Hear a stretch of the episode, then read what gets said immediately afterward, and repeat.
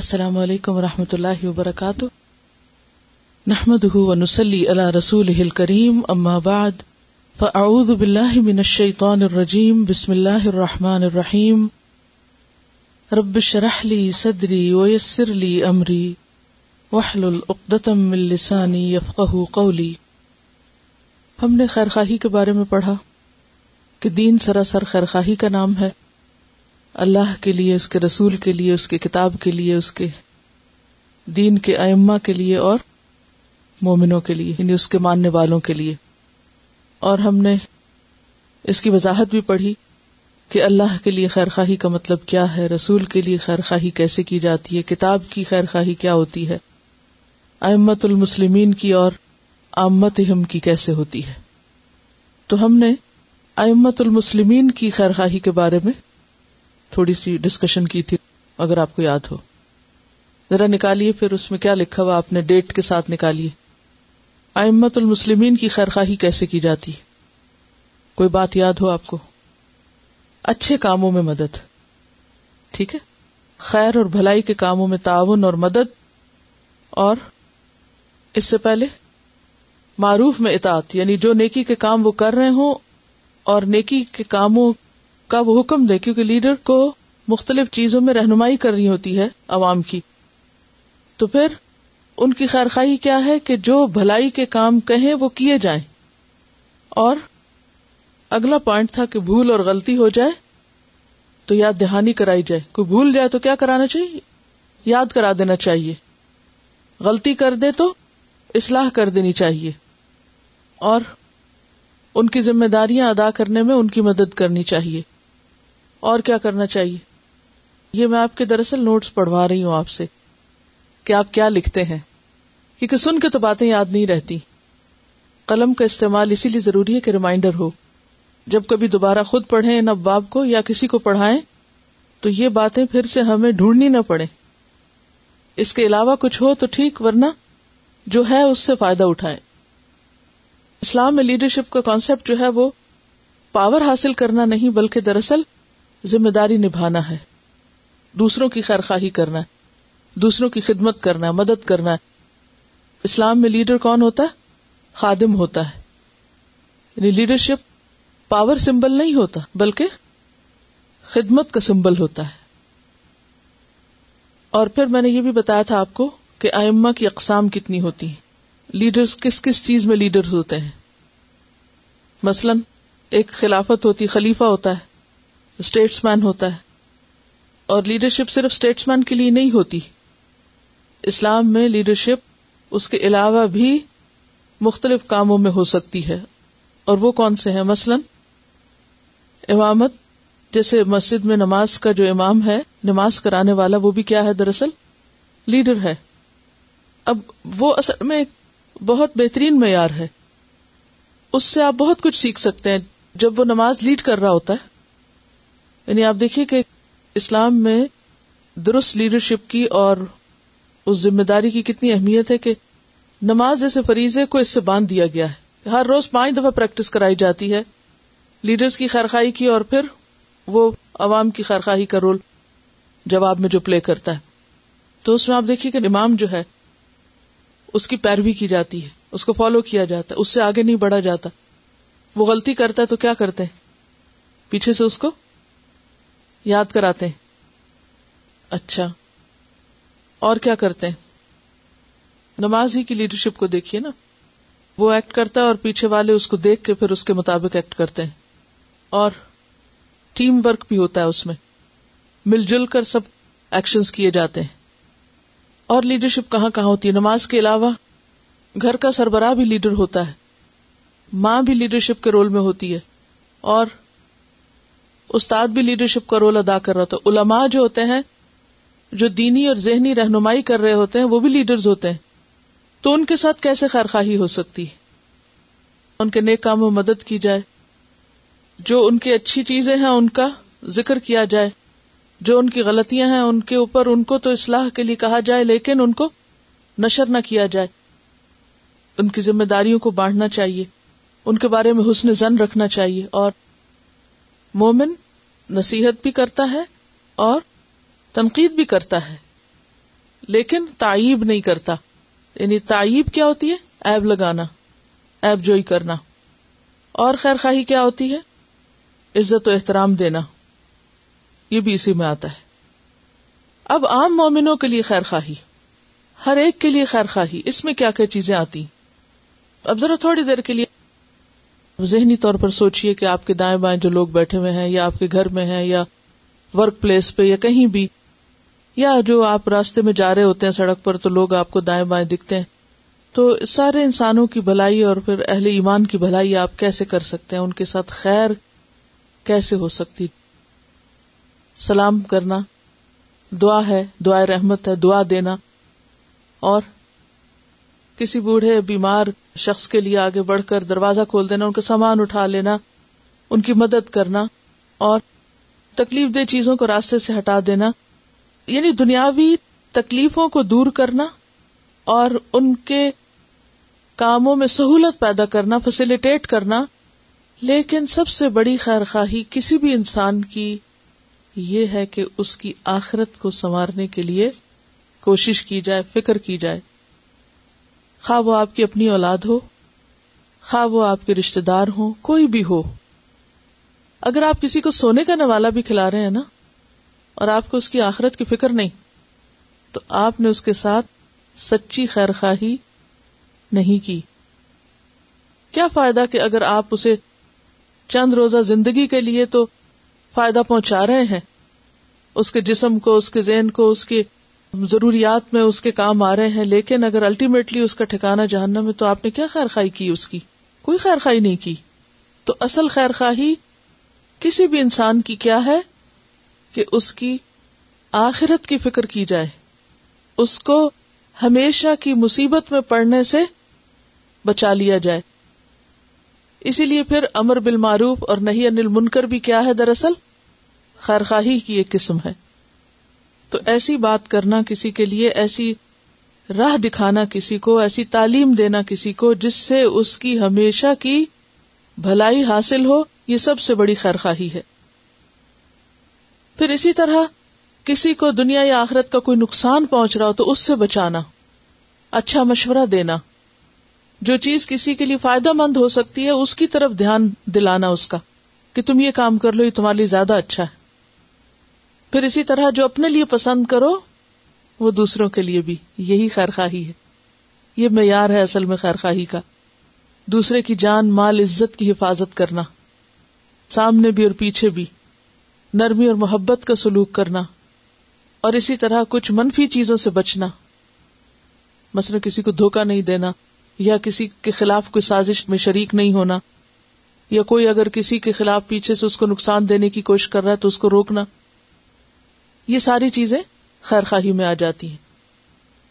پردہ پوشی کرنا، کسی کے عیب ڈھانکنا، اور مصیبت کے وقت صبر کی تلقین کرنا، دکھ درد میں کام آنا، نصیحت طلب کرے تو نصیحت کرنا، انکریج کرنا، غائبانہ طور پہ دعا کرنا، زندہ ہو تب بھی، مر جائے تو اس سے زیادہ.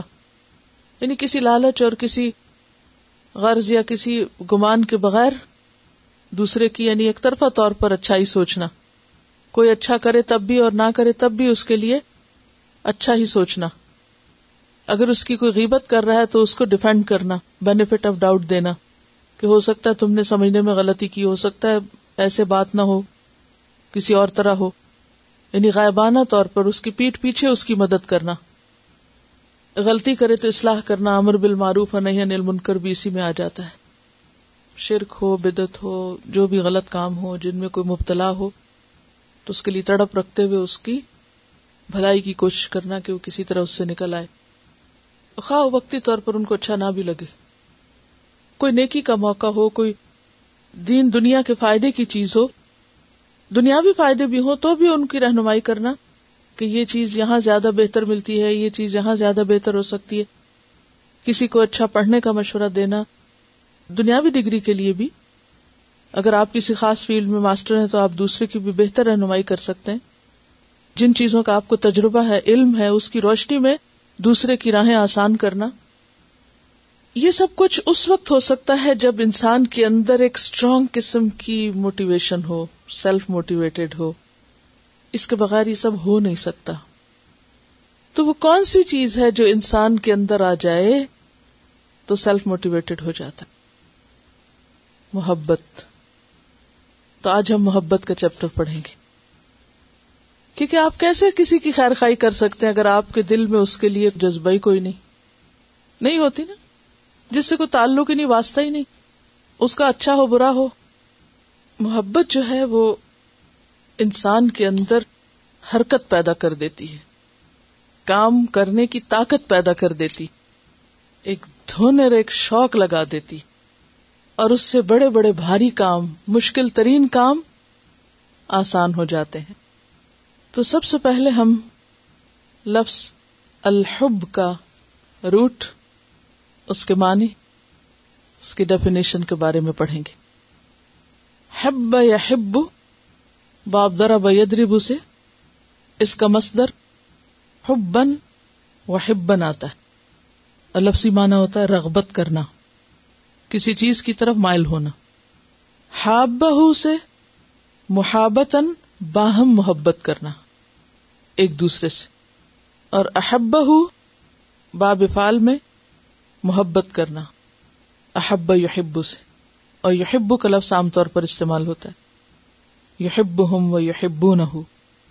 اسی سے پھر محب محبت کرنے والا، اور محبوب جس سے محبت کی جاتی ہے. اسی مادہ سے لفظ استحبہ آتا ہے باب استفعال میں. استحبہ ترجیح دی، اچھا سمجھا. اسی مادے سے لفظ حبتن ہے، دانا، اور لفظ محبت استعمال ہوتا ہے عربی میں، اور محبت بھی کہا جاتا ہے. اور محبت کا معنی ہوتا ہے مرغوب چیز کی طرف، پسندیدہ چیز کی طرف طبیعت کا میلان، جھک جانا.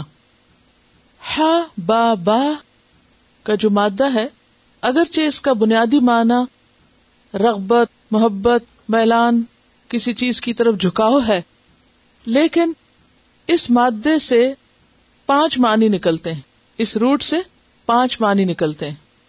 نمبر ایک الصفاء والبیاض. صفا کس کو کہتے؟ صفائی کو، اور بیاض سفیدی کو. اسی لیے دانتوں کی سفیدی اور چمک کے لیے حبب الاسنان آتا ہے لفظ، کیونکہ چہرے پر آپ نے دیکھا ہوگا کہ سب سے زیادہ جو چیز نمایاں ہوتی ہے وہ صاف دانت ہوتے ہیں، اور اگر وہ گندے ہوں تو بے شک آپ نے کتنا بھی میک اپ کیا ہو، جتنی چاہے لپسٹک لگی ہوئی ہو، کوئی چیز خوبصورت نظر نہیں آتی. تو دانتوں کی صفائی کے لیے حبب الاسنان کا لفظ آتا ہے.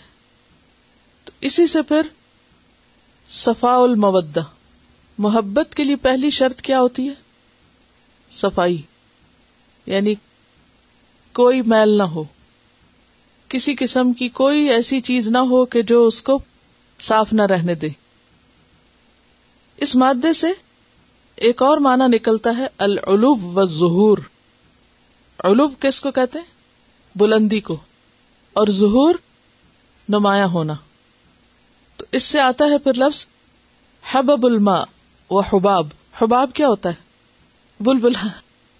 بلبلا کیسے بنتا ہے؟ نمایاں ہو جاتا ہے نا، جیسے بارش پڑتی، تو بارش پڑتے ہوئے آپ نے دیکھا ہوگا جب قطرے گرتے ہیں پانی کے اندر، کبھی آپ کسی نہر کے کنارے کھڑے اور بارش ہو رہی ہو تو جو ہی قطرہ گرتا ہے تو بلبلا بن جاتا ہے. تو حباب کہتے ہیں بلبلے کو.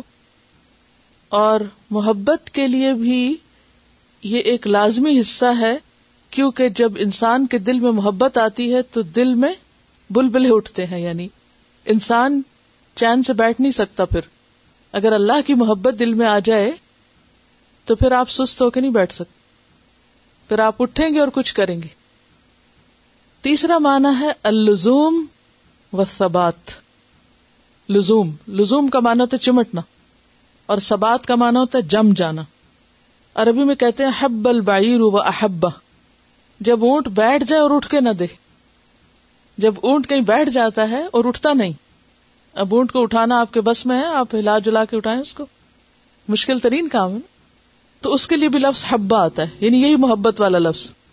تو ریلیشن شپ کیا محبت میں اور اونٹ کے بیٹھنے میں، کہ انسان کو جس چیز سے محبت ہوتی ہے اس کے ساتھ چمٹ جاتا ہے، پھر اس کو چھوڑتا نہیں، زندگی بھر نہیں چھوڑتا اس کو. اگر اللہ کے راستے سے محبت ہو جائے انسان کو تو پھر انسان اس راستے کو کسی بھی قیمت پہ نہیں چھوڑتا، اس سے چمٹ جاتا ہے. قرآن سے محبت ہے تو قرآن کو کسی قیمت پہ کہیں بھی نہیں چھوڑے گا، کہیں بھی ہو. تو لزوم اور ثبات، ثبات کا مطلب جم جانا، اسی سے پھر استقامت آتی. لوگ کہتے ہیں نا دعا کریں ہمیں استقامت نصیب ہو دین پر. اگر محبت آ گئی دین کی، کوئی چیز آپ کو ہٹا ہی نہیں سکتی، خود ہی ثبات آ جائے گا. چوتھا معنی ہے اللب. لب کہتے ہیں کسی چیز کے مغز یا خلاصے کو، لب لباب، جسٹ عقل کے لیے بھی آتا ہے لب، اولو الالباب بھی آتا ہے. تو لب کا معنی ہوتا ہے کسی چیز کا سب سے اعلیٰ ترین حصہ، یعنی دماغ کا جو نچوڑ ہوتا ہے. تو محبت میں بھی یہ چیز لازم ہوتی ہے کہ انسان جس سے محبت کرتا ہے اس کو اعلیٰ ترین چیز دیتا ہے، اور انسان کے پاس اعلیٰ ترین چیز کیا ہے؟ اس کا دل ہے. تو اسی کے لیے لفظ استعمال ہوتا ہے حبت القلب. حبت القلب کہتے ہیں دل کے اندرونی حصے کو، اور اسی سے لفظ حبہ دانے کے معنوں میں ہے، کیونکہ ایک دانہ یا بیج جو ہوتا ہے اس میں پورا درخت سمٹا ہوا ہوتا ہے، نچوڑ ہے نا اس کا، ٹھیک ہے. پوری درخت کی پلاننگ، پروگرامنگ اس بیج کے اندر ہوتی ہے، جو پھوٹ کے پھر اتنا بڑا بنتا ہے، یعنی جتنی اس کی شاخیں بننی ہیں، جتنے اس میں پتے آنے، پھل آنے، پھول آنے، سب کچھ کس میں سمٹا ہوا ہوتا ہے؟ اتنی سی چیز میں. یعنی حبہ جو ہے نا، یہ دانا، ہمیں دیکھنے میں تو دانا اور ایک اٹھا کے کھا لیتے ہیں اور کبھی سوچا بھی نہیں کہ کیا کھا لیا. پورے پودے کے اندر سب سے زیادہ قیمتی چیز کیا ہوتی ہے؟ اس کا دانا. اسی سے پھر آگے دوبارہ سب کچھ آتا ہے، وہی سب سے بہترین مال ہوتا ہے. مثلا گندم بوتے ہیں آپ یا کوئی بھی چیز، تو باقی پودے کے اندر کتنا ڈھیر مال ہوتا ہے، لیکن اس سب کو پھینک دیا جاتا ہے، جلا دیا جاتا ہے، یا جانور کھا جاتے ہیں. اور انسان کے لیے کیا آتا ہے؟ حبہ دانا آتا ہے نا، اور دانے کے بغیر تو آپ کی غذائی نہیں. تو نباتات میں سے بھی سب سے اعلیٰ ترین چیز کیا ہوتی ہے؟ وہ دانا، خواہ وہ بادام کا ہو، خواہ وہ اناج کا ہو، خواہ مکی کا ہو، کسی بھی چیز کا ہو، خواہ مٹر ہو، کچھ بھی. تو کسی پودے کے اندر حبہ جو ہے وہ دانے کو کہتے ہیں. اور دانے کو دانا کیوں کہتے ہیں؟ کیونکہ وہ جسٹ ہے، نچوڑ ہے، اعلیٰ ترین چیز ہے، سب سے قیمتی اور بہترین چیز ہے. تو حبت القلب یعنی دل کے لیے بھی آتا ہے. کیوں؟ کیونکہ دل انسان کے جسم میں سب سے قیمتی ترین چیز ہے. کسی کا ہاتھ کٹ جائے تو وہ سروائیو کر سکتا ہے، لیکن اگر کسی کا دل بند ہو جائے تو وہ زندہ نہیں رہ سکتا. پانچویں چیز ہے الحفظ والامساک. حفظ، حفظ کس کو کہتے ہیں؟ حفاظت کرنے. امساک روک کے رکھنا، پکڑ کے رکھنا، کسی قیمت پہ نہ چھوڑنا. اسی سے آتا ہے حب الماء للوعاء، یعنی پانی جس برتن میں محفوظ رکھا جاتا ہے اس کے لیے لفظ پھر آتا ہے، برتن کے لیے آتا ہے. کسی قیمت پہ نہ چھوڑنا. تو انسان کو جس چیز سے محبت ہوتی ہے اس کو کسی قیمت پہ نہیں چھوڑنا چاہتا، کسی قیمت پہ اس کو اپنے سے جدا نہیں کرنا چاہتا. تو محبت کا معنی یا ڈیفینیشن کسی ایک لفظ میں یا ایک لائن میں بیان نہیں ہو سکتی. اس کے اندر یہ پانچ چیزیں لازم ہوتی ہیں. کون کون سی؟ الصفا، العلو، اللزوم، اللب، الحفظ. یہ لازم و ملزوم ہے. اب آپ سوچ رہے ہوں گے کہ مجھے اتنی لمبی چوڑی تفصیل کی کیا ضرورت ہے. امام ابن تیمیہ کہتے ہیں اصل کل فعل، اصل کل فعل و حرکت فی العالم. ہر فعل، ہر حرکت کی جو اصل ہے، بنیاد ہے، وہ محبت ہے. اصل یعنی بنیاد، کل فعل ہر کام کی، ہر کام کے پیچھے جو اس کی روٹ ہے، یا روٹ کاز کہہ لیں، یا بنیاد کہہ لیں، یا اصل یا جڑ کہہ لیں، وہ محبت ہے. اور صرف فعل نہیں، وہ تو کہتے ہیں ہر حرکت، ہر موشن کے پیچھے یہی ہے. لہذا ایمان، عمل، ان سب کے پیچھے اصل چیز محبت ہے، کیونکہ اسی سے انسان کا ارادہ بنتا ہے، اسی سے انسان کے اندر حرکت آتی، اسی سے انسان دوڑتا ہے، اسی سے انسان پھر استقامت اختیار کرتا ہے، اپنا سب کچھ قربان کرتا ہے، سب کچھ دے کے بھی خوش رہتا ہے، تکلیف بھی پہنچے تو بھی پریشان نہیں ہوتا، اس کو ہر چیز میں پھر لطف آتا ہے۔ ان کی ایک کتاب ہے قاعدۃ المحبہ ابن تیمیہ کی، تو اس میں انہوں نے یہ لکھا ہے کہ اصل کل فعل و حرکت فی العالم الحب، اور پھر وہ کہتے ہیں کہ یہ اسی طرح ہے جیسے بغض اور کراہت جو ہوتی ہے وہ مانع ہوتی ہے اور روکنے والی ہوتی ہے، یعنی کسی چیز کی نفرت اور بغض انسان کو کیا کرتا ہے، روک دیتا ہے۔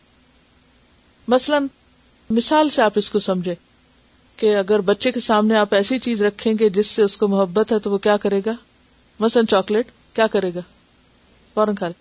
اچھا اگر آپ کوئی ایسی فوڈ رکھیں کہ جو اس کو پسند نہیں تو کیا کرے گا، پیچھے کر دے گا، رک جائے گا اس سے۔ تو محبت ایک ڈرائیونگ فورس ہے، اور نفرت جو ہے وہ الٹا کرتی ہے انسانی، وہ بھی ایک ہے لیکن وہ واپس پلٹاتی، یعنی کسی چیز سے روکتی ہے۔ نفرت روکنے کا ذریعہ ہے اور محبت آگے بڑھانے کا، حرکت کا، عمل کا، ارادے کا۔ کہتے ہیں کہ جہاں محبت اور ارادہ نہیں ہوگا وہاں کوئی کام بھی نہیں ہوگا۔ امام ابن تیمیہ ہی کہتے ہیں کہ جہاں محبت نہیں، ارادہ نہیں، وہاں کام بھی کوئی نہیں۔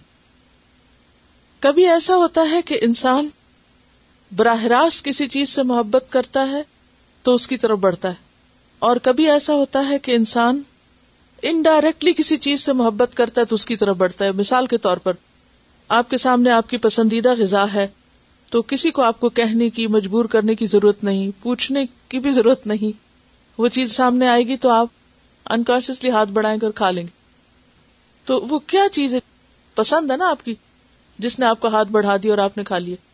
اور اگر کوئی روک بھی رہا، نہیں مت کھاؤ، بیمار ہو، پھر بھی کہتے نہیں تھوڑا سا اور دے دو، کوئی بات نہیں۔ ڈائبیٹک لوگ ہوتے ہیں تو ان کے لیے مشکل ہوتی ہے۔ اچھا اسی طرح بعض اوقات کوئی چیز پسندیدہ ترین ہوتی ہے لیکن انسان رک جاتا ہے، کیوں؟ کیونکہ اس کو اپنی صحت عزیز ہوتی یا زندگی عزیز ہوتی ہے، تو وہ بھی کیا انڈائریکٹلی محبت ہی وہاں بھی انوالو ہے۔ وہ اس چیز سے تو نہیں لیکن اپنی زندگی سے، اپنے آپ سے پیار ہے، لہٰذا وہ محبت اس محبت پہ غالب آ گئی، لہٰذا اس کی وجہ سے وہ اس کی طرف چل پڑتا ہے۔ اگر غور کیا جائے تو فرشتے کائنات میں کیوں دوڑتے پھر رہے ہیں، کیوں تیرتے پھر رہے ہیں؟ اللہ کی اطاعت میں کیا چیز انہیں دوڑا رہی؟ تھکتے ہی نہیں، ہر وقت ذکر کر رہے ہیں، ہر وقت دوڑ رہے ہیں۔ فالسابقات سبقا، محبت دوڑاتی نا۔ وہ کہتے ہیں کہ صرف فرشتے نہیں، ایک ایک ذرہ، کل فی فلک یسبحون، ذرے کی حرکت بھی دراصل خالق کی محبت کی وجہ سے، یعنی جو گیلیکسیز کی موومنٹ ہے اس کو لے لیں، انسان کا طواف لے لیں، طواف بھی کیا ہے دراصل، کیا کرنا ہوتا ہے وہاں گھومنے پھرنے سے، کیا مطلب ہے؟ کچھ نہیں، محبت ہے، صرف صرف محبت کا اظہار ہے، وہ آپ کو گھما رہا ہے۔ پھر اسی طرح ایک ذرہ بھی، یعنی ایک ایٹم جو ہے اس کے اندر کی بھی جو حرکت ہے وہ بھی بنیادی طور پر وہ اطاعت ہے، اور وہ اطاعت اس محبت کی وجہ سے آئی جو خالق کے ساتھ ہے۔ انسان کے اندر بھی کسی نیک کام کے کرنے کی صحیح معنوں میں دوڑ آ نہیں سکتی جب تک کہ محبت نہیں اترتی۔ صحابہ کرام اور ہم میں فرق کیا تھا؟ ان کو اللہ سبحانہ و تعالیٰ سے ایسی محبت تھی کہ انہوں نے اس کی خاطر ہر چیز دے دی، سب کچھ چھوڑ دی۔ نبی صلی اللہ علیہ وسلم سے ایسی محبت تھی جو ان کے والدین، اولاد، ہر چیز سے غالب تھی، لہٰذا ان کے اشارے پہ دوڑتے تھے، ہر چیز پیچھے رہ گئی، دنیا کو تبدیل کر دیا۔ کام ہو نہیں سکتا جب تک کہ اس کام سے محبت نہ ہو، یعنی کام جو ہے وہ صرف کسی سکل کی وجہ سے نہیں ہوتا، بظاہر کسی لالچ یا غرض سے ہی نہیں ہوتا، اس کے لیے پیشن کا ہونا ضروری ہے۔ دین کا کام جو ہے وہ کیا طلب کرتا ہے انسان سے، اللہ کی عبادت کیا طلب کرتی ہے، نیک عمل کیا طلب کرتا ہے، اس کی بنیاد میں کیا چاہیے، اللہ کی محبت چاہیے، اور اگر وہ نہیں تو بے روح ہے۔ محبت جو ہے دل کو جگا دیتی ہے، دل کی غذا ہے، اسی طرح ایمان اور عمل کی بھی روح محبت میں ہے. اگر اطاعت کر رہے ہیں اور محبت نہیں تو وہ کیا ایک بوجھ ہے. جو نماز محبت کے بغیر آپ پڑھتے ہیں اللہ کی, وہ کیسی پڑھتے ہیں؟ وَإِنَّهَا لَكَبِيرَةٌ إِلَّا عَلَى الْخَاشِعِينَ, کیونکہ محبت ہی خشوع لاتی ہے, محبت ڈر لاتی ہے نا, ورنہ تو نماز بوجھ ہے, روزہ بوجھ ہے, صدقہ خیرات تاوان ہے, چٹی ہے, جرمانہ ہے. منافقین کی مصیبت کیا تھی؟ محبت ہی تو نہیں تھی, یہی فرق تھا نا. فی قلوبہم مرضن, وہاں مرض تھی, وہ مرض کس چیز کی تھی؟ دنیا کی محبت کی تھی جو اللہ کی محبت پہ چھائی ہوئی تھی, لہذا وہ جنگ کے لیے نکلنا, جہاد کے لیے جانا, کوئی کام کرنا ان کے لیے مصیبت. اذا قاموا الی الصلاۃ قاموا کسالا, خرچ کرتے ہیں تو دکھاوے کے لیے, کوئی کام سیدھا نہیں کیونکہ سچی محبت نہیں. اور جب صحابہ کرام کی زندگی ہم دیکھتے ہیں تو وہاں ہر چیز اعلیٰ درجے کی. کیوں؟ کیونکہ محبت ہے اندر, دل جاگے. جب دل جاگتا ہے نا تو انسان باشعور ہو جاتا ہے, اسے وہ نظر آنے لگتا ہے جو دوسرے کو نہیں. ماں کو اپنے بچے کی وہ چیزیں کیوں نظر آتی ہیں جو کسی دوسرے کو نہیں, حتیٰ کہ باپ کو بھی نہیں نظر آتی؟ محبت کے درجے میں فرق ہے نا. تو جتنی زیادہ شدید محبت کسی سے ہوتی اتنی زیادہ معرفت ہوتی ہے. تو لوگ کہتے ہیں نا کہ اللہ کی معرفت کیسے حاصل ہو, اس کے پیچھے بھی محبت ہی ہوتی ہے. انسان جتنا اللہ کو زیادہ پہچانتا ہے اتنی اللہ کی محبت زیادہ بڑھ جاتی ہے, اور انسان دنیا کو جتنا پہچانتا ہے اتنی دنیا سے بے رغبتی بڑھتی. جس نے دنیا کو پہچانا نہیں نا وہ دنیا کو چھوڑ نہیں سکتا, اور جس نے اللہ کو پہچانا نہیں وہ اللہ کی طرف بڑھ نہیں سکتا. یہ سب چیزیں معرفت سے آتی ہیں. پھر حارث محاسبی سے کسی نے پوچھا تھا کہ محبت کیا ہے, تو اس نے کہا میلک الی الشیء. میں عربی تھوڑی تھوڑی اس لیے ساتھ پڑھ رہی ہوں کہ آپ کو زیادہ بہتر بات سمجھ میں.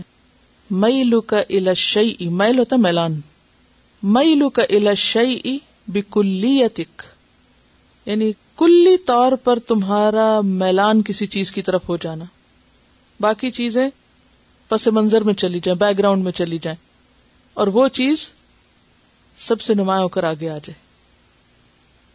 کیونکہ انسان کسی بھی چیز کو جب دیکھتا ہے نا, کوئی بھی چیز آپ دیکھ لیجئے, تو اس کے مثلاً آپ کسی کے چہرے کو دیکھ رہے ہیں تو اس چہرے میں سے جو چیز آپ کو زیادہ بہتر لگتی ہے آپ کا دھیان اسی کی طرف ہو جاتا ہے. پھر اسی طرح کوئی چیز پڑھ رہے ہیں, کچھ کھا رہے ہیں, بہت سی چیزیں ہیں کھانے کی ٹیبل پر, لیکن آپ کو کیا چیز نظر آ رہی؟ بہت سی کتابیں رکھی ہوئی ہیں, آپ کو کون سی نظر آ رہی؟ جو پسند ہے نا. قدرتی طور پر انسان اسی طرف مائل ہو جائے. کہتے ہیں کہ میلک الی الشیء بکلیتک محبتا لہ, یہ اس کی محبت ہے. ثم ایثارک لہ, پھر تمہارا اس کو ترجیح دینا, یعنی پھر کیا ہوتی محبت کہ انسان اس چیز کو کیا کرتا ہے, ترجیح دیتا ہے, پریفر کرتا ہے. علی نفسک و مالک, اپنے آپ پر بھی اور اپنے مال پر بھی.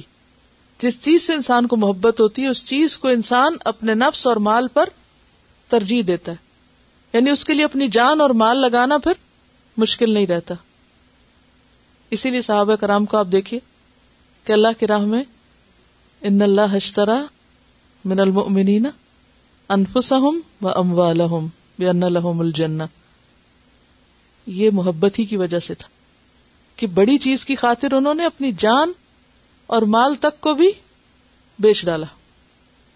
ثم موافقتک لہ سرا وجہرا, پھر تمہارا اس سے موافقت کرنا چھپ کر بھی اور جہری طور پر بھی. کیا مانے؟ یعنی آپ کہیں بھی ہو, لوگوں کے بیچ میں ہو یا چھپ کر بیٹھے ہو, آپ کا دل اور رجحان کدھر ہوگا؟ اللہ ہی کی طرف ہوگا, اسی چیز کی طرف ہوگا جس سے آپ محبت کرتے ہوں گے.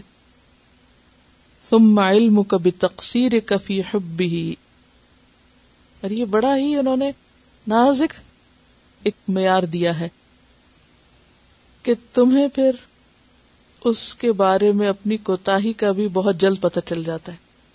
جیسے کہ عمر رضی اللہ تعالیٰ عنہ کے بارے میں بتایا تھا نا کہ وہ کسی سے دھوکہ نہیں کھاتے تھے حتیٰ کہ اپنے آپ سے بھی.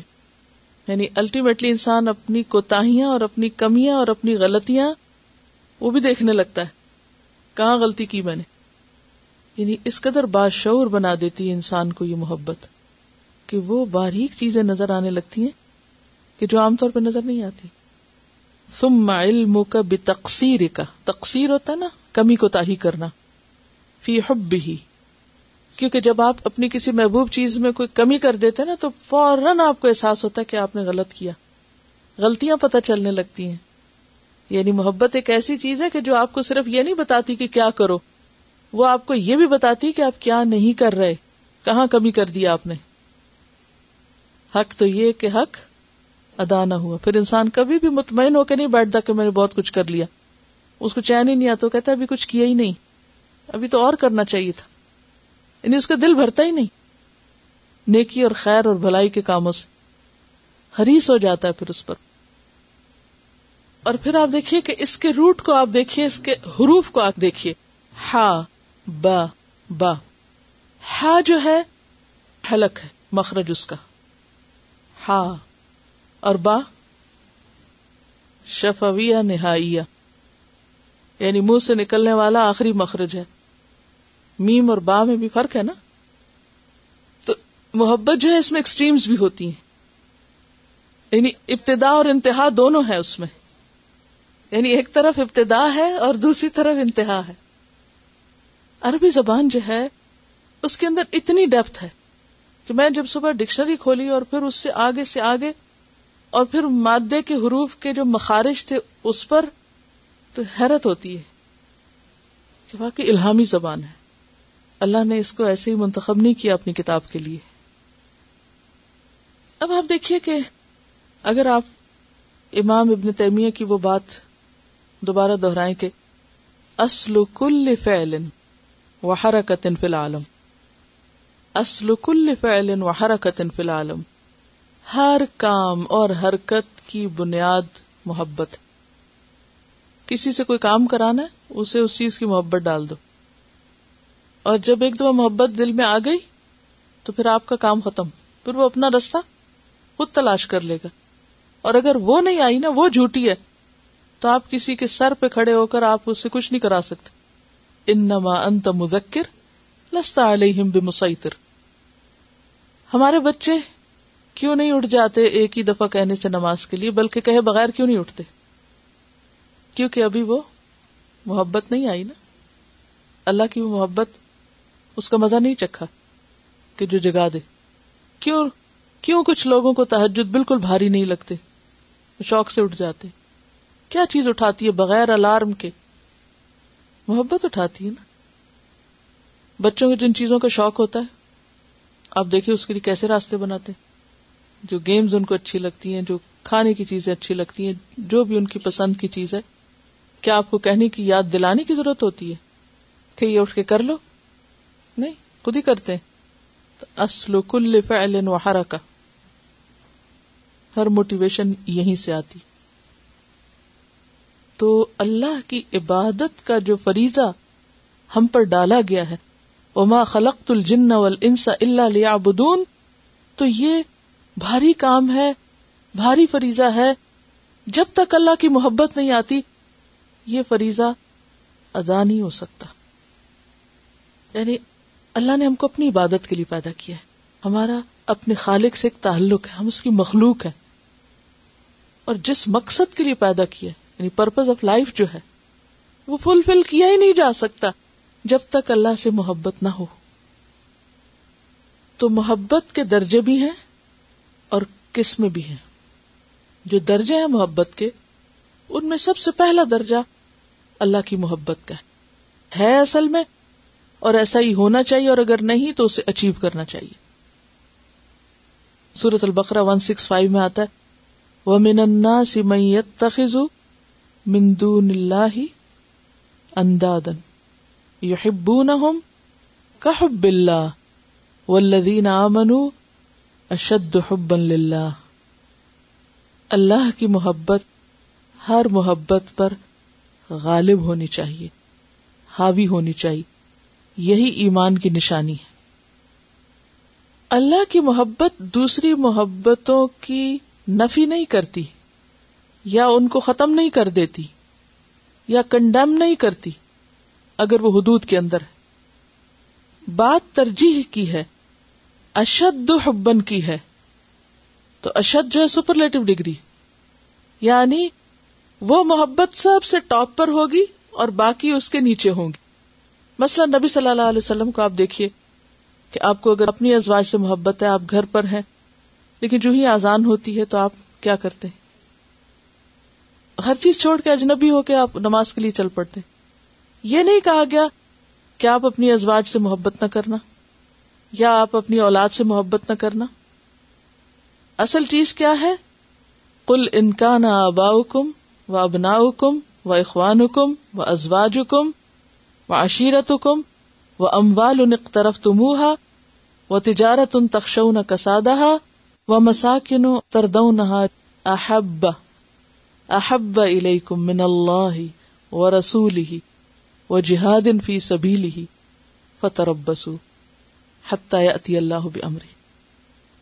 تو سب سے بڑھ کر اللہ کی ذات، اس کے بعد نمبر ٹو رسول اللہ صلی اللہ علیہ وسلم، اور اس کے بعد جہاد فی سبیلی، اس کے راستے میں جہاد، اس کے راستے پہ چلنے کی ایفرٹ. اور پھر اس کے بعد باقی چیزیں آتی ہیں، والدین آتے ہیں، اولاد آتی ہے، ازواج آتے ہیں. زُیِّنَ لِلنَّاسِ حُبُّ الشَّهَوَاتِ مِنَ النِّسَاءِ وَالْبَنِينَ وَالْقَنَاطِيرِ الْمُقَنْطَرَةِ من الذهب والفضة والخيل المسومة والأنعام والحرث. ان سب چیزوں کی محبت یہ اللہ نے دلوں میں ڈالی، اس کو نکالنے کے لیے نہیں کہا جا رہا. یہ محبتیں خوبصورت ہیں. ضرورت کس چیز کی ہے؟ کہ جب اللہ اور رسول کی محبت کی بات ہو تو یہ پیچھے چلی جائیں. اب چوائس کی بات ہے، ترجیح کی بات ہے، پرائرٹائز کرنے کی بات ہے. اور اگر یہی آپ کا امتحان ہے، اگر کسی اور کی محبت اس کی محبت پہ غالب آ جاتی ہے، فتربصوا، پھر دیکھو ذرا ہوتا ہے کیا، حتی یأتی اللہ بامرہ، پھر اللہ بھی اپنا فیصلہ لائے گا. تو اللہ، رسول، جہاد، اور پھر اس کے بعد جو زین للناس میں تفصیل آتی ہے ان چیزوں کی محبت. اگر کسی کے دل میں مال کی محبت ہی نہ ہو تو اس کو صدقہ خیرات کا لطف ہی کہاں سے آئے، کیونکہ ایک محبت کو دوسری کے لیے قربان کرنا ہے نا. بنی اسرائیل کے لیے آزمائش کیا ہوئی تھی؟ بچڑا. وَأُشْرِبُوا فِي قُلُوبِهِمُ الْعِجْلَ بِكُفْرِهِمْ. نافرمانیاں انسان کو اور چیزوں کی محبت میں شدید کر دیتی ہیں جو الٹیمیٹلی اللہ کی محبت سے دور لے جاتی ہیں. پھر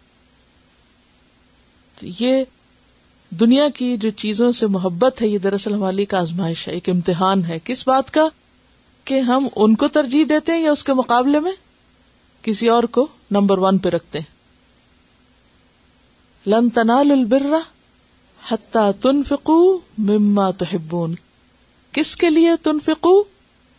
اللہ کے لیے. کس کو؟ مما تحبون، محبتوں کی قربانی. اور پھر وہ حدیث میں بھی آتا ہے، حضرت انس سے روایت ہے، صحیح بخاری کی، ثلاث من کن فیہ وجد حلاوت الایمان. تین باتیں جس میں ہوگی اس نے ایمان کی حلاوت پالی، ایمان کا مزہ چکھ لی، ایمان کی مٹھاس پالی، ٹیسٹ آ گیا، اس کو ایمان لانے کا لطف آ گیا. ان یکون اللہ ورسولہ احب الیہ مما سواہما، کہ اللہ اور اس کا رسول باقی ہر چیز سے، ان دو کے علاوہ ہر چیز سے بڑھ کر محبوب ہو جائیں. وَأَن يُحِبَّ الْمَرْءَ لَا يُحِبُّهُ إِلَّا لِلَّهِ، اور یہ کہ انسان کسی انسان سے محبت نہ کرے مگر اللہ ہی کے لیے. اب یہ نہیں کہا کہ کسی انسان سے محبت نہ کرو، انسانوں کی محبت چھوڑ دو، یا انسانوں کی محبت نہیں ہونی چاہیے. ہونی چاہیے، لیکن کس کے لیے ہونی چاہیے؟ وہ اللہ ہی کے لیے ہونی چاہیے. اور تیسری چیز ان یکرہ، کہ انسان ناپسند کرے، کفر کی طرف لوٹنے کو، جیسے اس بات کو ناپسند کرے کہ اس کے لیے آگ دہکائی جائے اور اس میں اس کو ڈالا جائے. ایسا ایمان سے کفر کی طرف جانا اس کے لیے تکلیف دہ ہو جائے. سفیان ابن عیینہ کہتے ہیں، جانتے ہیں سفیان ابن عیینہ کو؟ کون ہے؟ نام سنا؟ محدث ہیں، بہت مشہور امام فی الحدیث ہیں. سفیان ابن عیینہ کہتے ہیں واللہ لا تبلغ ذروۃ ھذا الامر حتی لا یکون شیء احب الیکم من اللہ. کہتے ہیں اللہ کی قسم تم اس کام کی بلندی کو نہیں پہنچ سکتے، یعنی دین کے ہائیسٹ لیول پہ نہیں پہنچ سکتے یہاں تک کہ نہ ہو کوئی بھی چیز تم کو محبوب اللہ سے، یعنی کوئی چیز تم کو اللہ سے بڑھ کے پیاری نہ ہو، کوئی بھی چیز، کوئی دوسری چیز اللہ سے بڑھ کر عزیز نہ ہو، یعنی ہم ہر دوسری چیز کو اللہ کی خاطر قربان کر سکیں، چھوڑ سکیں. پھر وہ اللہ کی محبت کا راز بتاتے ہیں. کیا بتایا ہوگا؟ کہتے ہیں ومن احب القرآن فقد احب اللہ عز وجل. جس نے قرآن سے محبت کی اس نے دراصل اللہ عز وجل سے محبت کی. یہ نشانی ہے، کیونکہ جس سے انسان محبت کرتا ہے سب سے پہلے اس کو یاد کرتا ہے، اور اللہ کی یاد کا بہترین طریقہ اس کا کلام ہے، کیونکہ اس سے بات کرنا چاہتا ہے نا. تو اللہ کا کلام کیا ہے؟ قرآن. کوئی دوسری چیز ہے ہی نہیں اس زمین پہ قرآن جیسی، کیونکہ یہ اللہ کا کلام ہے، باقی سب چیز اللہ کی مخلوق ہے. تو ترتیب کیا ہے محبتوں میں، یا درجے کیا ہیں؟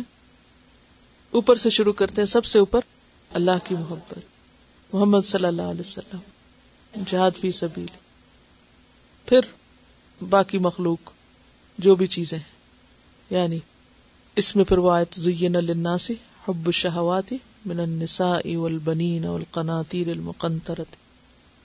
انسان کو اپنے گارڈن سے بھی پیار ہوتا ہے، انسان کو پالے ہوئے جانور سے بھی پیار ہوتا ہے، انسان ہے نا، پیٹ سے محبت جو ہے وہ آپ کو منع نہیں ہے، پرندوں سے، جانوروں سے. نبی صلی اللہ علیہ وسلم کی زندگی میں ہم دیکھتے ہیں کہ آپ ان چیزوں سے محبت کرتے تو وہ چیزیں آپ سے محبت کرتی. انشاءاللہ میں اس چیپٹر کے آخر میں کچھ مثالیں لاؤں گی کہ کس طرح مختلف جانور آپ سے پیار کرتے تھے.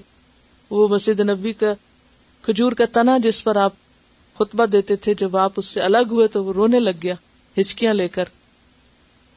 تو بات یہ ہے کہ جب انسان اللہ سے محبت کرتا ہے تو اللہ پھر بندے سے محبت کرتا ہے. یحبہم و یحبونہ، یحبہم و یحبونہ.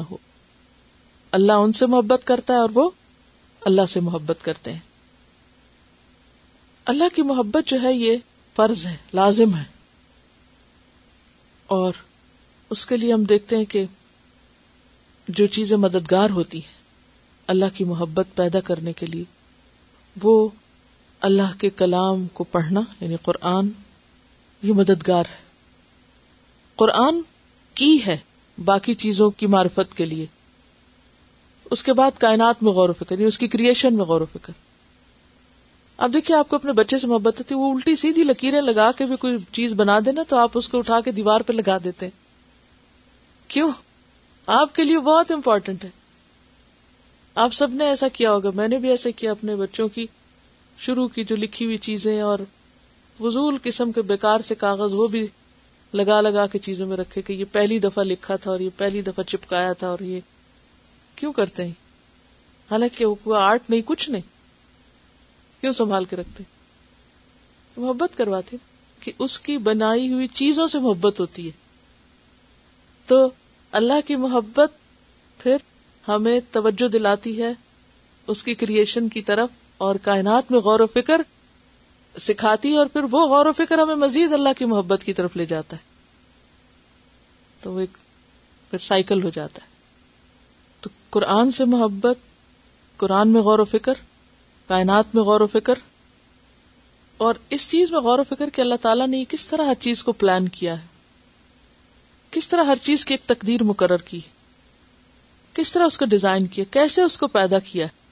اس چیز میں غور و فکر اللہ کی محبت دلاتا ہے. اور یہ کوئی بہت بڑی بات نہیں ہوتی. اگر آپ چھوٹی سی بھی کوئی چیز کھا رہے ہیں نا، اب کھاتے ہوئے وقت کتنا لگ جاتا ہے نا. مثلاً کھانے کی چیزوں میں، فروٹس میں سے مثلاً کیلا جو ہے وہ ایک آسان ترین چیز ہے کھانے میں، یہ نہیں، پھر بھی ٹائم لگتا ہے نا اس کو منہ میں ڈالیں پہ، چبائیں پہ، وہ اتنی دیر میں کیا کرے انسان. تو وہ پھر یہ وقت کس کام کے لیے؟ غور و فکر کے لیے.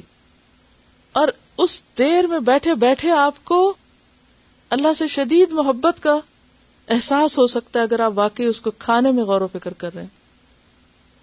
صرف آپ اس کو دیکھیں, اس کا رنگ دیکھیں, اس کی خوشبو, اس کا مزہ, اس کا سائز, اس کی پیکنگ, ایک ایک چیز صرف اتنی دیر ہی غور و فکر کر لیں جتنی دیر میں ایک کیلا کھا رہے ہیں. تو یہ غور و فکر آپ کے دل میں شکر بھی پیدا کرے گا اور اس کے ساتھ اس کی محبت بھی لائے گا. اور ایک ہے جانوروں کی طرح کھانا, دیکھ رہے ہیں ٹی وی اور کھا رہے ہیں, ہوش ہی نہیں کسی چیز کا. تو کوئی بھی وقت, یعنی جب دل میں محبت ہوتی ہے تو کوئی بھی وقت انسان پھر اللہ سے غافل نہیں ہوتا, اور ہر چیز میں اس کو تلاش کر لیتا ہے, ہر چیز میں اس کو ڈھونڈ لیتا ہے. چلتے پھرتے, بیٹھتے, غور کرتے, ہر طرف تو اللہ کی کریشن ہے, ہر طرف تو اس کی بنائی ہوئی چیزیں. چھوٹی چھوٹی چیزوں پر بھی آپ غور کرنا شروع کریں تو یہ ساری چیزیں الٹیمیٹلی آپ کو اس کی طرف لے جاتی. تو یہ ذریعہ بنتا ہے, اسباب بنتے اللہ کی محبت کے. اچھا, پھر اسی طرح یہ کہ اللہ سبحانہ وتعالیٰ کے جو نام ہیں, اسماء اور صفات ہیں, ان میں غور و فکر اس کی محبت کا ذریعہ بنتا ہے. اور جب انسان کے اندر اللہ کی محبت آتی ہے تو پھر اس کی کچھ نشانیاں نظر آتی ہیں. اور بعض نے تو یہ کہا ہے کہ محبت کی کوئی ڈیفینیشن نہیں, محبت بس خود اپنا وجود منوا لیتی ہے, وہ جب ہوتی ہے تو خود ہی نظر آ جاتی. یعنی وہ ایسی چیز نہیں ہے کہ جس کو آپ ڈیفائن کریں تو پتہ چلے گی, اس کا وجود یا اس کا موجود ہونا ہی اس کی تعریف ہے اور اس کی ڈیفینیشن. اب اگر اللہ کی محبت ہے دل میں تو انسان کی کچھ ایسی خاص نشانیاں ہوں گی, کچھ ایسی چیزیں ہوں گی کہ جس سے آپ اپنا جائزہ لے سکتے ہیں کہ واقعی آپ کے اندر محبت ہے یا نہیں. چلیے, کسی بھی چیز کی محبت سے آپ اس کو سمجھ سکتے ہیں. سب سے پہلی چیز کیا ہوتی ہے جب کسی چیز سے محبت ہوتی ہے؟ تو سب سے پہلے کیا ہوتا ہے؟ یاد, اس کی یاد. آپ کہیں بھی ہوں وہ چیز آپ کو یاد آتی رہتی. مثلا ماں کہیں بھی ہو, سو رہی, جاگ رہی, بچے کا خیال اس کو بھولتا نہیں, وہ لوگوں میں بیٹھی ہوئی ہو, کچھ کر رہی. تو جس سے اللہ سے محبت ہوتی ہے, اللہ کی یاد اس کے دل سے محو ہوتی نہیں. کہیں بھی ہو, کچھ بھی کر رہا ہو, کبھی تو وہ یعنی ڈومیننٹ ہوتی ہے اور کبھی کسی اور چیز کی مشغولیت میں ذرا پیچھے چلی جاتی ہے مگر غائب نہیں ہوتی. یہ اللہ کی محبت کی علامت ہے کہ دل اللہ کے یاد سے غافل نہیں ہوتا. پھر جب دل میں یاد ہوتی ہے تو پھر اس کا نتیجہ کیا نکلتا ہے؟ کلام میں خود ہی آ جاتی, باتوں میں. تو ذکر صرف قلبی نہیں ہوتا بلکہ لسانی بھی. جو ہی فرصت ملی زبان خالی نہیں رہ سکتی, اللہ کی تسبیح, اللہ کا ذکر, کچھ نہ کچھ منہ پہ آتا ہے. پھر اس کی کتاب سے محبت ہوتی, اس کے کلام سے محبت ہوتی, پھر اس کے رسول سے محبت ہونے لگتی. قل ان کنتم تحبون اللہ فاتبعونی یحببکم اللہ. تو وہ انسان خود رستہ پہ ڈھونڈتا ہے نا, اچھا پھر کدھر جاؤں, کس رستے پہ چلوں کہ اللہ تک پہنچوں. تو اللہ تعالیٰ بتا دیتے ہیں میرے رسول کے رستے پہ آ جاؤ چل کے, یہ ہے راستہ. پھر عبادت کا شوق لگ جاتا ہے, اچھے کاموں کا شوق لگ جاتا ہے, دل شکر سے معمور رہتا ہے. یعنی ہر وقت انسان کے دل کے اندر شکر ہی شکر کے جذبات ابلتے رہتے ہیں, وہ حباب اٹھتے رہتے ہیں, وہ بلبلے اٹھتے رہتے ہیں شکر کے. انسان کو نیک لوگوں سے محبت ہو جاتی, یعنی اللہ کے پیاروں سے محبت ہو جاتی. پھر اللہ کی ملاقات کا شوق لگ جاتا ہے, دنیا سے زیادہ آخرت کی یاد آنے لگتی. انا اخلصناہم بخالصۃ ذکر الدار. وہ حدیث بھی یاد ہے نا کہ جو اللہ سے ملاقات کرنا چاہتا ہے اللہ بھی اس سے ملاقات کرنا چاہتا ہے, اور جو اللہ سے ملاقات نہیں کرنا چاہتا اللہ بھی اس سے ملاقات نہیں کرنا چاہتا. یعنی دنیا سے بے رغبتی ہونے لگتی, دل نہیں لگتا, بس دل اٹھ جاتا ہے. بس ٹھیک ہے انسان کر رہا ہے جو کام کر رہا ہے, بس ٹھیک ہے مسافر ہیں, چند دن کی بات ہے, لیکن اصل گھر تو وہاں ہے نا. کیفیت اندر کی بدل جاتی, پرائرٹیز بدل جاتی, تنہائی سے محبت ہونے لگتی. یہ خاص علامت ہے. کیوں تنہائی سے کیوں محبت ہونے لگتی؟ کہ انسان کہتا ہے ذرا میں لوگوں سے ہٹوں, ذرا کوئی نفل پڑھوں, کوئی قرآن پڑھوں, کوئی ذکر کروں, کوئی اچھا کام کروں, اللہ کو یاد کر کے روؤں اکیلے بیٹھ کے. یعنی خود بخود انسان پھر اسے دنیا کی محفلیں بہت خوش نہیں کرتی, وہ اس طرح انجوائے نہیں کرتا کہ گپ شپ اور لوگوں سے باتوں میں اور ہلے گلے میں. پھر انسان باوقار ہوتا ہے, غور و فکر کرتا ہے, ایک خاص قسم کی سنجیدگی آتی ہے، یعنی اس کی جو دلچسپی کے معیار ہوتے ہیں وہ فرق ہو جاتے ہیں، چوائس بدل جاتی ہے، اس کے ایکشنز بدل جاتے ہیں، حال حلیہ بدل جاتا ہے، پوری زندگی تبدیل ہو جاتی، پورا پیراڈائم شفٹ ہو جاتا ہے، ترجیحات بدل جاتی ہیں. اور جب اللہ سے محبت ہوتی ہے نا تو اللہ کی خاطر ذلیل ہونے میں بھی کوئی غم دکھ نہیں ہوتا. اور آپ دیکھیے کہ جیسے حضرت عمر کا پڑھتے ہیں نا کہ جب ایمان لائے تو انہوں نے کہا کہ میں اب بتانا چاہتا ہوں لوگوں کو کہ میں مسلمان ہو گیا. باقی لوگ تو چھپائے ہوئے تھے ایمان، حضرت عمر جو تھے ریسلر تھے، جب مارتے تھے تو خوب زور سے مارتے تھے، کسی سے ڈرتے نہیں تھے، جسمانی طاقت بھی تھی اور قوت بھی، کال کی قوت بھی، اور ویسے بھی بولڈ تھے اور زبردست خوبیوں کے مالک تھے. اب انہوں نے سوچا کہ میں اپنے مسلمان ہونے کا اعلان کیسے کروں. تو مکہ میں ایک شخص تھا جس کا نام جمیل تھا. وہ شخص جو تھا وہ یوں سمجھے کہ ریڈیو اسٹیشن تو گئے اور اس کو بتایا، اور وہ اٹھا اور فوراً دوڑ پڑا اور جا کے قریش کے مجمع میں جا کے کہا عمر مسلمان ہو گیا. عمر پہنچ گئے، سب نے عمر کو جھپٹا مارا، مارنا شروع کیا. حضرت عمر نے کیا کیا، ان کے سردار عتبہ کو پکڑا اور نیچے گرایا اور اس پہ چڑھ کے بیٹھ گئے، اور اس کی ہاتھ کو اس کی آنکھوں میں دے مارا اور کہا بتاؤ. جب دیکھا کہ لیڈر کا یہ حال ہوا سب بھاگ گئے، اور جب کبھی ان کے اوپر کوئی حملہ آور ہونے لگتا وہ یہی طریقہ اختیار کرتے، ان میں سے جو سب سے بڑا ہوتا اس کو گراتے اور اس کے شامت دیکھ کے سب بھاگ جاتے، کوئی پھر ان کے اوپر حملہ آور نہیں ہو سکتا تھا.